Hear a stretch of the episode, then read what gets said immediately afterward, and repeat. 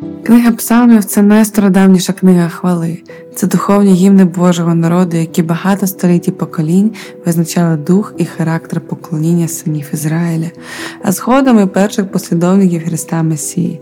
Це збірка із 150 стародавніх єврейських віршів і пісень та молитов, які походять із різних періодів історії Ізраїля і належать різним авторам. Книга Псалмів була складена так, щоб бути молитовником Божих людей поки вони очікують на прихід Христа та Його царства, звернення слабких, смертних і обмежених людей до вічного, всесильного і всемогутнього Бога. Це і є книга Псалмів. Вітаю всіх, хто приєднався до нас в вивченні Слова Божого.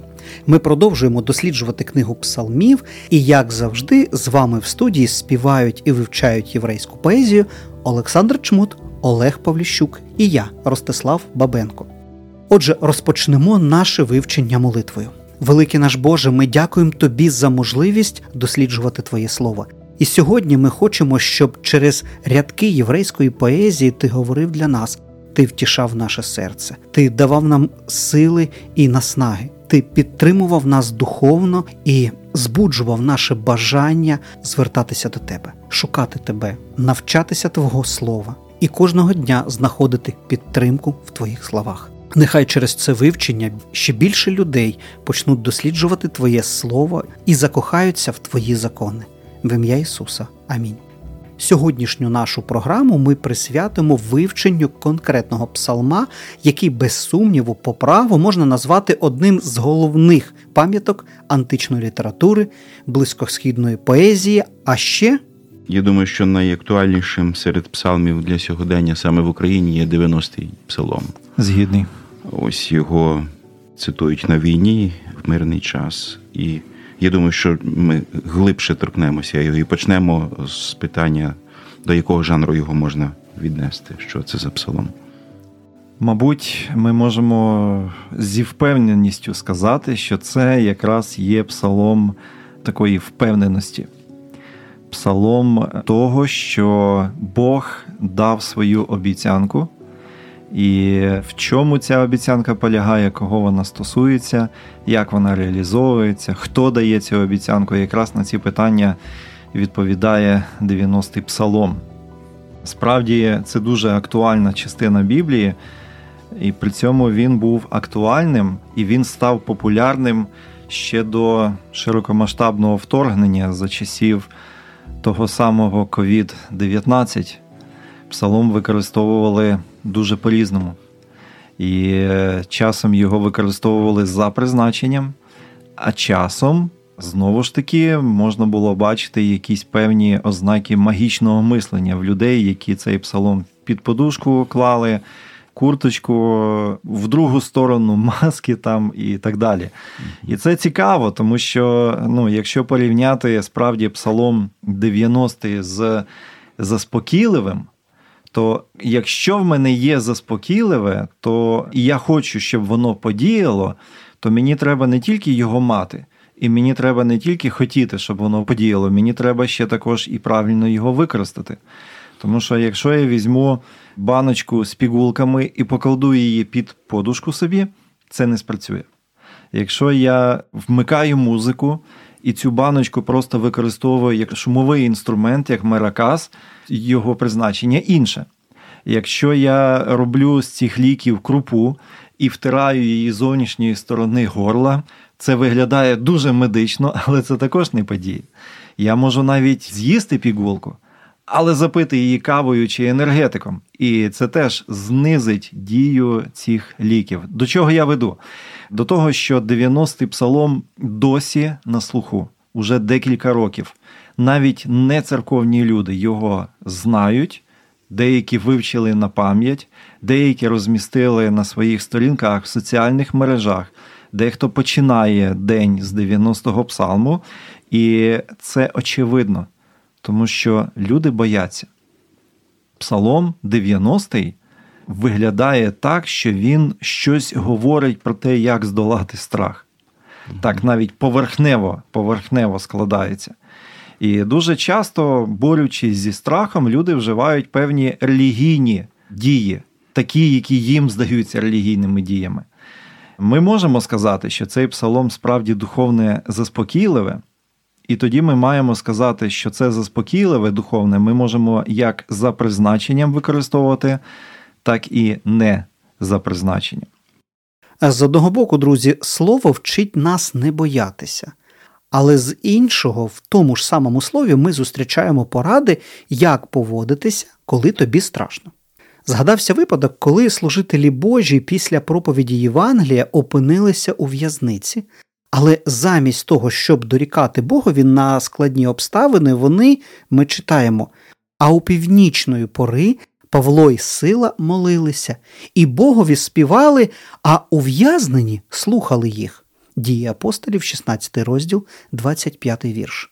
І ось саме в цих обставинах виникає питання: а як не боятися, якщо ми не можемо уникнути цього почуття, коли нам важко, і ми знаходимося в небезпеці? І настане час, коли ми перестанемо боятися, коли настане досконалість або повнота любові. Той, хто боїться, недосконалий в любові. Писання про це говорить. Бо страху немає в любові, досконала любов проганяє страх геть. Ну, поки ми живемо, ми досконалості не досягнемо. І як мені здається, Писання дає нам, скажімо так, право на страх, але дає також і силу цей страх долати. Тобто Бог з розумінням ставиться до нас, до людей полохливих, до людей недосконалих, але разом з тим Він в любові своїй не хоче лишати нас в тому самому стані. Я недавно спілкувався з пастором Великої церкви, і він так задумливо каже: цікаво, скільки після чергового ракетного обстрілу сімей залишить місто і залишить мою церкву. Я знаю сестричку з нашої церкви, яка не було зимою світла, не було інтернету. Вона не знала, що повітряна тривога, і вона з двома маленькими дітьми виходить з будинку, садовить їх в машину в дитячі крісла. І в цей самий момент над нею летить безпілотник, його збивають, і от прямо над нею він починає пікірувати і десь в сторону там вилітає, падає. Діти в захваті були від цього, але її всю тіпало просто. Недавно товариш мені казав, що захворів, температура була 40, і він уже бачив ангелів. Він не боявся, але дружина його, яка сиділа біля нього і чула, що він говорить, і як він все описує, її дуже сильно це все налякало. В нас дуже багато навколо є зараз ситуацій, які лякають. Це війна, це невизначеність, це зниклі безвісті наші знайомі або родичі, це боротьба за життя смертельно хворих або поранених людей. Тобто ми живемо в дуже страшному світі, і очевидно, що ми цей страх переживаємо. Ми знаємо, що 90-й псалом це один із е, тих псалмів, який цитував сатана. І, в принципі, якби цитував не зовсім правильно, не застосовуючи до, до певних ситуацій. Досить часто люди, які читають його сьогодні, теж застосовують не завжди до тих ситуацій, коли він дійсності актуальний. От дивлячись такого кута зору, чи не можемо ми, цитуючи цей псалом, дати людям не зовсім правильну надію або впевненість, або ще щось. Неправомірну надію, скажімо так. так. Або Були... якось нашкодити цим. Угу. Були деякі люди, які його цитували, але все ж таки вони загинули на війні. Це капелани, це солдати. А деякі, які цитували і на нього покладалися, вони залишились живі. Ось тут, тут дуже багато питань таких виникає. Все залежить від того, як ми розуміємо цей псалом, і наскільки правильно ми його прочитуємо. Дуже справедливо ви зауважили, що слова з цього псалма стали фактично зброєю в устах сатани. І мало що змінилося з Едемського саду. Сатана завжди бере якусь частинку Божого Слова, перекручує або недоговорює щось, як було в Едемському саді, так було в пустелі при спокушуванні Ісуса. І оце таке сатанинське тлумачення Біблії, коли береться маленький шматочок, і він привласнюється без всяких деталей і так далі. Взагалі, якщо взяти найбільш поширене тлумачення 90-го псалму зараз і сьогодні, і в наш воєнний час, і в час COVID-19, і серед водіїв, які вішають його біля лобового скла, і так далі, найпоширеніше тлумачення таке: зі мною не може статися нічого поганого. Отак люди розуміють 90-й псалом.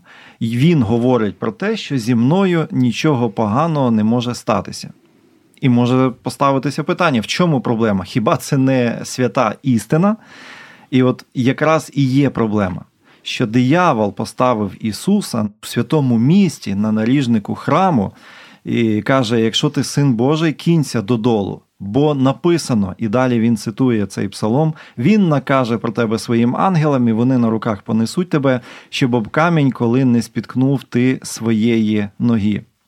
Мене лякає, знаєте, що в цій історії? Ось цей антураж, святе місто, святе місце, святі слова, які цитує сатана.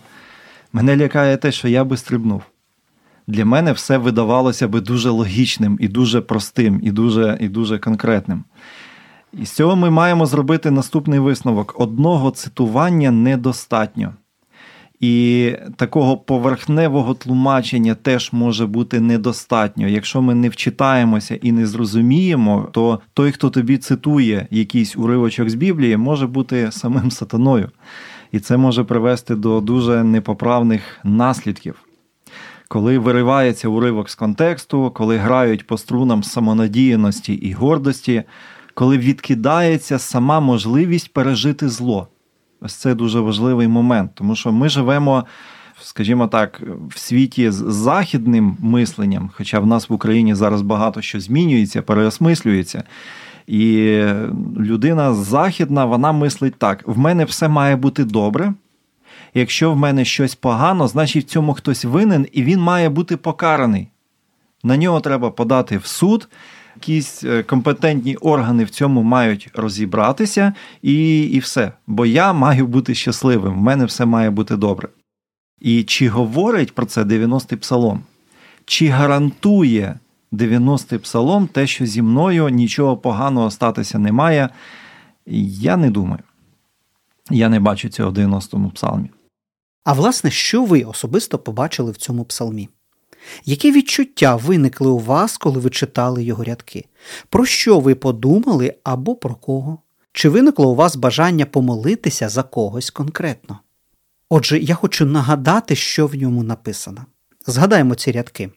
Хто живе під покровом Всевишнього, хто в тіні всемогутнього мешкає, той скаже до Господа охорона моя та твердине моя, Боже мій, я надіюсь на нього. Бо він тебе вирве з тенет птахолова, з моровиці згубної, він пером своїм вкриє тебе, і під крильми його заховаєшся ти. Щит та лук його правда. Не будеш боятися страху нічного, ані стріли, що вдень пролітає, ані зарази, що в темряві ходить ані моровиці, що нищить опівдні. Паде тисяча збоку від тебе, і десять тисяч праворуч від тебе, до тебе ж не дійде. Тільки своїми очима подивишся і заплату безбожним побачиш, бо Господа охорону мою. Охорону мою Всевишнього ти учинив за своє пристановище. Тебе зло не спіткає, і до намету твого вдар не наблизиться, бо своїм ангелам він накаже про тебе, щоб тебе пильнувати на всіх дорогах твоїх. На руках вони будуть носити тебе, щоб не вдарив об камінь своєї ноги. На лева і вужа ти наступиш, левчука та крокодила ти будеш топтати. Що бажав він мене, то його збережу, зроблю його сильним, бо знає ім'я моє він. Як він мене кликатиме, то йому відповім я з ним буду в недолі, врятую його та прославлю його, і довгістю днів я насичу його, і він бачити буде спасіння моє. Взагалі, якщо дивитися його, то очевидно, що Бог дещо обіцяє. І щоб розібратися в цій обіцянці, треба, мабуть, декілька важливих запитань поставити. Перше запитання: хто обіцяє? Друге запитання: в чому ця обіцянка полягає? Третє запитання: хто має право на цю обіцянку? І четверте запитання: як вона реалізовується, як здійснюється ця обіцянка в практичному, в повсякденному житті? Отже, перше питання: хто дає обіцянку? Не будемо гаяти часу. Хто дає обіцянку? Перейдемо одразу до суті. В першому ж вірші Бог з'являється, і Він називає себе Всевишній, і тут вживається єврейське ім'я Ель Еліон, Всевишній, Всемогутній Ель Шаддай, Господь, Яхве і Бог Елохім. У перших двох віршах ми бачимо чотири фундаментальних Божих імені. Бог приходить і називає себе. І він не просто в першому вірші приходить і каже: Ти в безпеці. Він розказує нам, що це пов'язано в першу чергу не зі мною, а з тим, хто він є.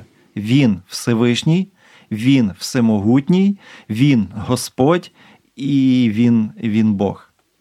Сам Бог протистоїть нашим найбільшим страхам, перш за все, дозволяючи побачити те, який він великий. Він творець, він першопричина всього у цьому світі. І от якщо ми дивимося далі, в цьому псалмі такі певні описи, ілюстрації, то ми розуміємо, що вони навмисно підібрані, тому що в світі страхів і в світі цих жахіть, які в нас є і вдень, і вночі, наші предки по вірі, єврейський народ, коли вони говорили про Бога і коли вони думали про Бога, вони говорили дуже конкретно. І в цьому є велика різниця між греками, які намагалися все абстрагувати і про все говорити концептуально і абстрактно. Я дуже радий, що автори Біблії дуже сильно пов'язані з життям, і що вони віддавали перевагу саме таким конкретним образом.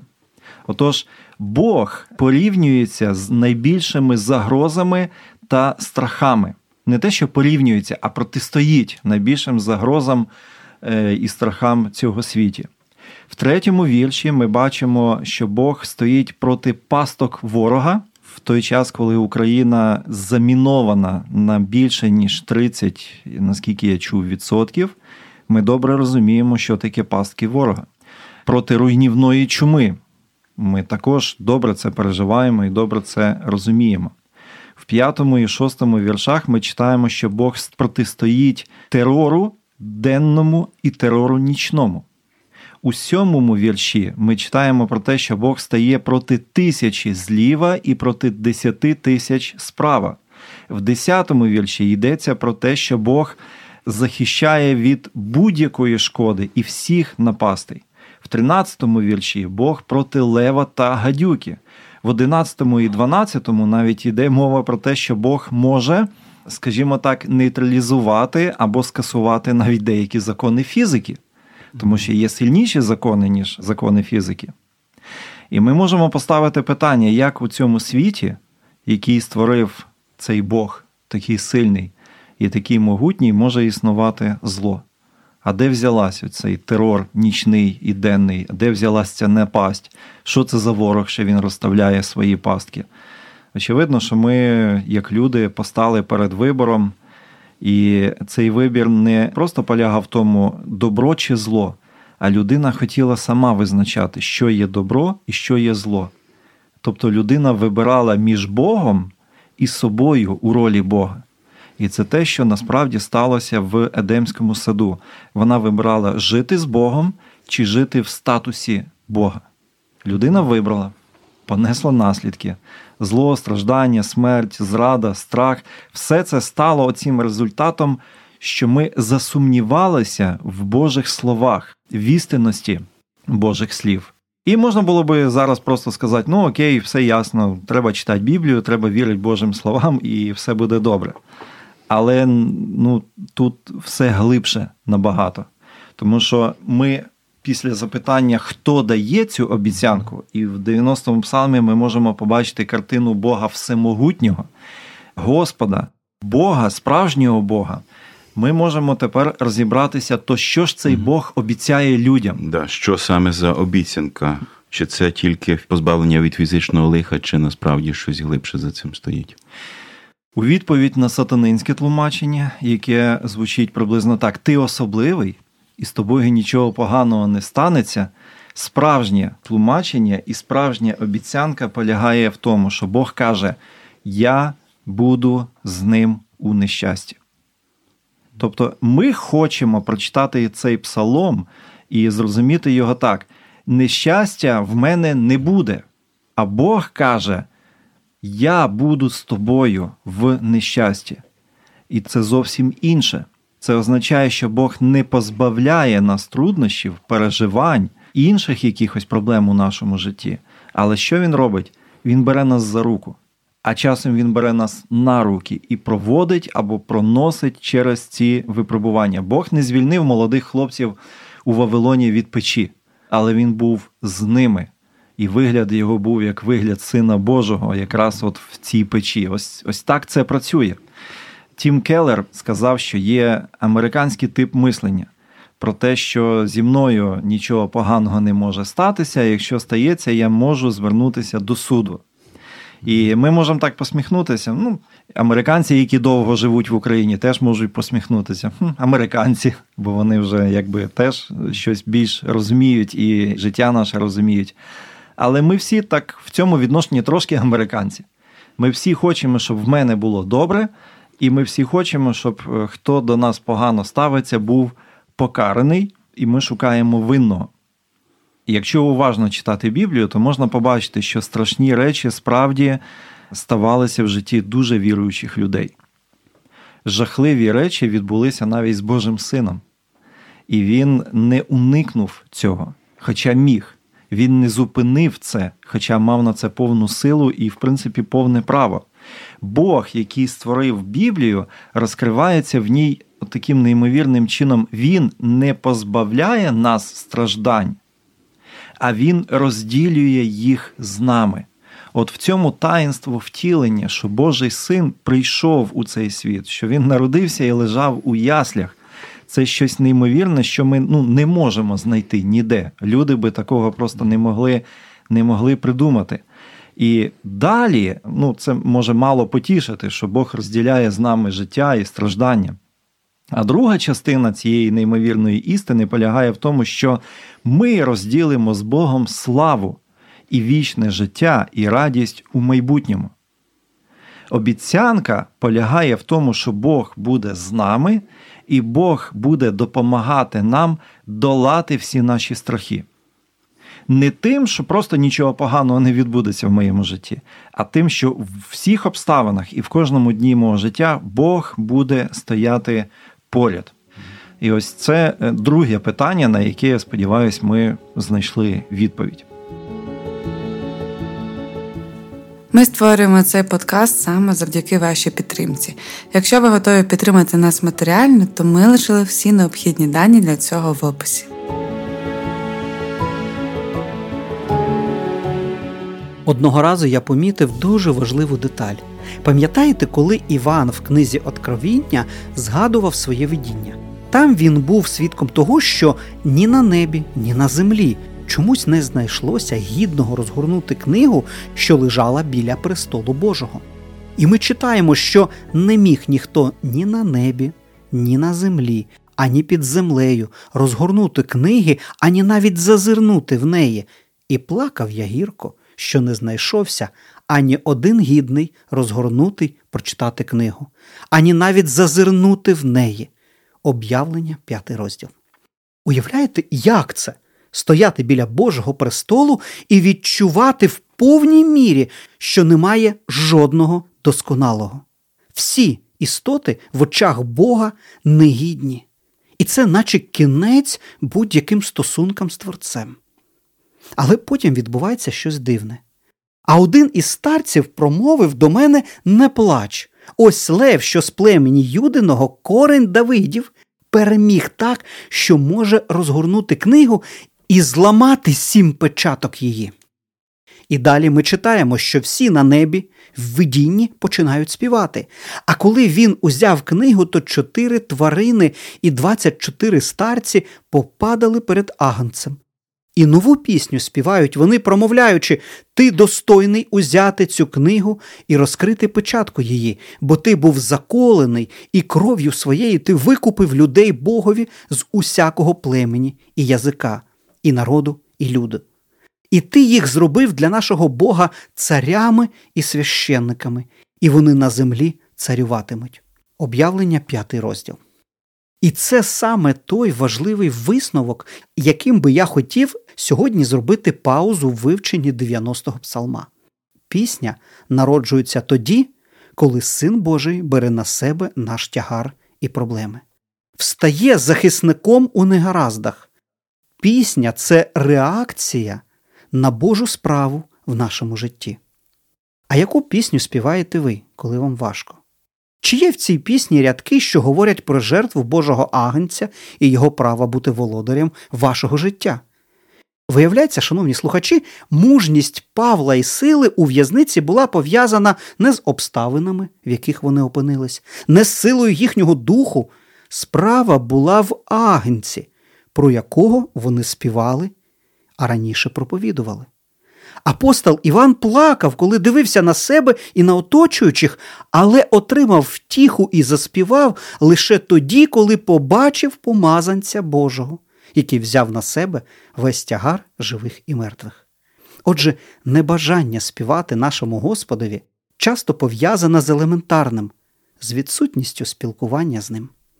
Коли ти приходиш до престолу і усвідомлюєш свій гріх, а потім вдивляєшся в те, що зробив для тебе Ісус Христос, єдина природня реакція це поклоніння і пісня хвали.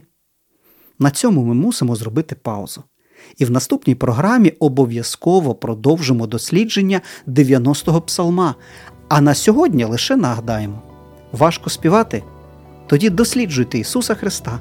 Разом з командою вивчаємо Біблію разом і Транссвітовим радіо. З вами був я, Ростислав Бабенко, Олександр Чмут і Олег Павліщук. Божих благословень! Почуємось! Ми будемо вам дуже вдячні, якщо ви станете нашою підтримкою. Якщо вам сподобався цей подкаст, поділіться інформацією про нього у своїх соцмережах, а також залиште побажання і відгуки у спеціальній формі в описі або ж на платформі, де ви слухаєте цей епізод.